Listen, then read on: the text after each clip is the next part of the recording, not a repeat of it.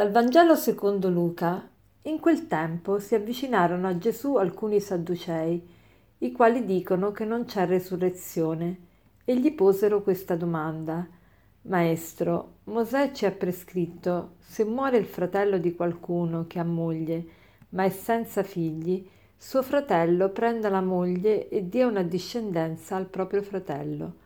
C'erano dunque sette fratelli. Il primo, dopo aver preso moglie, morì senza figli. Allora la prese il secondo e poi il terzo, e così tutti e sette morirono senza lasciare figli. Da ultimo morì anche la donna. La donna dunque alla risurrezione di chi sarà moglie? Poiché tutti e sette l'hanno avuta in moglie.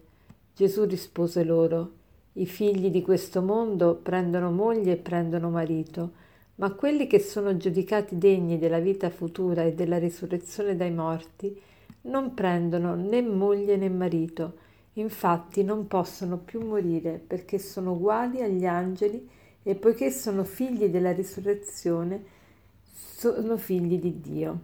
Che poi i morti risorgano, lo ha indicato anche Mosè a proposito del roveto, quando dice il Signore è il Dio di Abramo, Dio di Isacco e Dio di Giacobbe.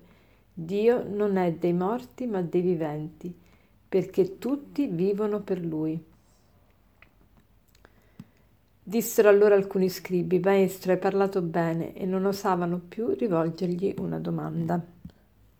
Oggi il Vangelo ci presenta una, una legge che era considerata, eh, chiamata appunto legge del Levirato, in che consisteva? Era un'antica usanza praticata appunto dagli ebrei ma anche dai popoli vicini, secondo la quale se un uomo sposato moriva senza figli, suo fratello o il suo parente più prossimo doveva sposare la vedova e il figlio primogenito sarebbe stato considerato legalmente figlio del defunto.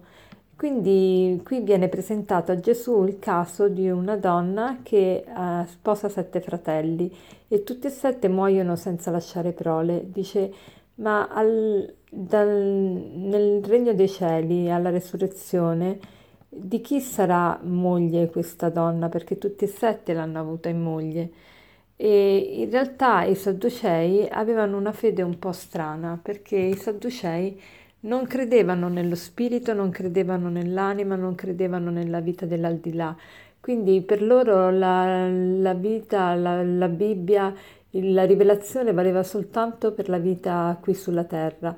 Insomma, una, una religione un po', un po', strana veramente, un po' eh, monca, un po' mancante, mancante delle, della cosa più importante, no? che è appunto la vita eterna verso qual- la quale tutti noi vogliamo, vogliamo e siamo orientati e, e questo è, è, ciò che ci sostiene nella vita di qua giù.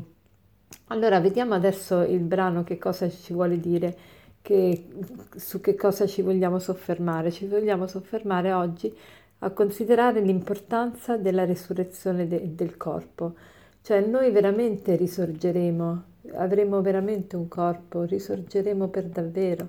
È bellissimo questo, che la risurrezione eh, anche del corpo, non solo la, la vita immortale dell'anima, ma la risurrezione anche del corpo fa parte integrante del nostro credo. È una cosa meravigliosa. E certo, non riusciamo a immaginarci la vita dell'aldilà, la vita dell'aldilà sarà completamente diversa dalla vita dell'aldilà e noi alle volte usiamo le medesime categorie per eh, immaginarci la vita dell'aldilà. E infatti proprio oggi vengo da una visita di controllo che ho fatto al Gemelli e lì c'era un signore che ha iniziato a parlare, stava parlando a un gruppo di persone e cioè più che parlare stava un po' eh, fantasticando perché diceva a, a una signora ad alta voce Ah, ma lei lo sa com'è nato lo Spirito Santo? Chi l'ha inventato lo Spirito Santo? Ah, sono gli Etruschi che, che si nascondevano nelle grotte, si chiamavano a vicenda e dicevano senti, senti, lo... c'era l'eco e dice senti, senti la, la voce de, dello Spirito, ecco, ecco, è lo Spirito Santo. Oppure eh, diceva, sa signora che cosa vuol dire la parola teologia? Vuol dire, ha 20 significati, vuol dire stupidaggine, vuol dire menzogna, vuol dire bugia, vuol dire fantasia, vuol dire favola. E allora io ho preso la parola e ho detto ma non è vero niente quello che sta dicendo. E così lui ha iniziato a dire ma ah, io sono stato a contatto con tutti i capi di, di tutte le religioni, tutte le religioni sono terribili e io non credo a niente, la vita... Ho detto ma lei perché vive? Sì, scusi, perché cosa vive? Io, io vivo soltanto, io perché è la cosa più importante, è fare sesso, fare sesso tutto il giorno. Fare sesso, questo è ciò che, mi, che ci rende felici.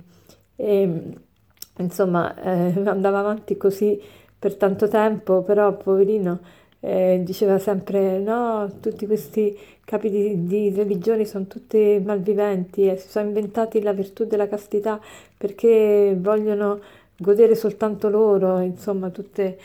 E, e ho detto, ma lei è felice pensando così? Ah sì, sì, sì, sono felice, sono felice. Era di un'aggressività incredibile e si vedeva lontano un miglio che non era felice. Comunque, ehm, eh, per dire che molte persone non credono appunto nell'aldilà, ma è quella nostra fede e oggi siamo invitati eh, attraverso queste parole a rinnovare la nostra fede nella resurrezione anche del corpo.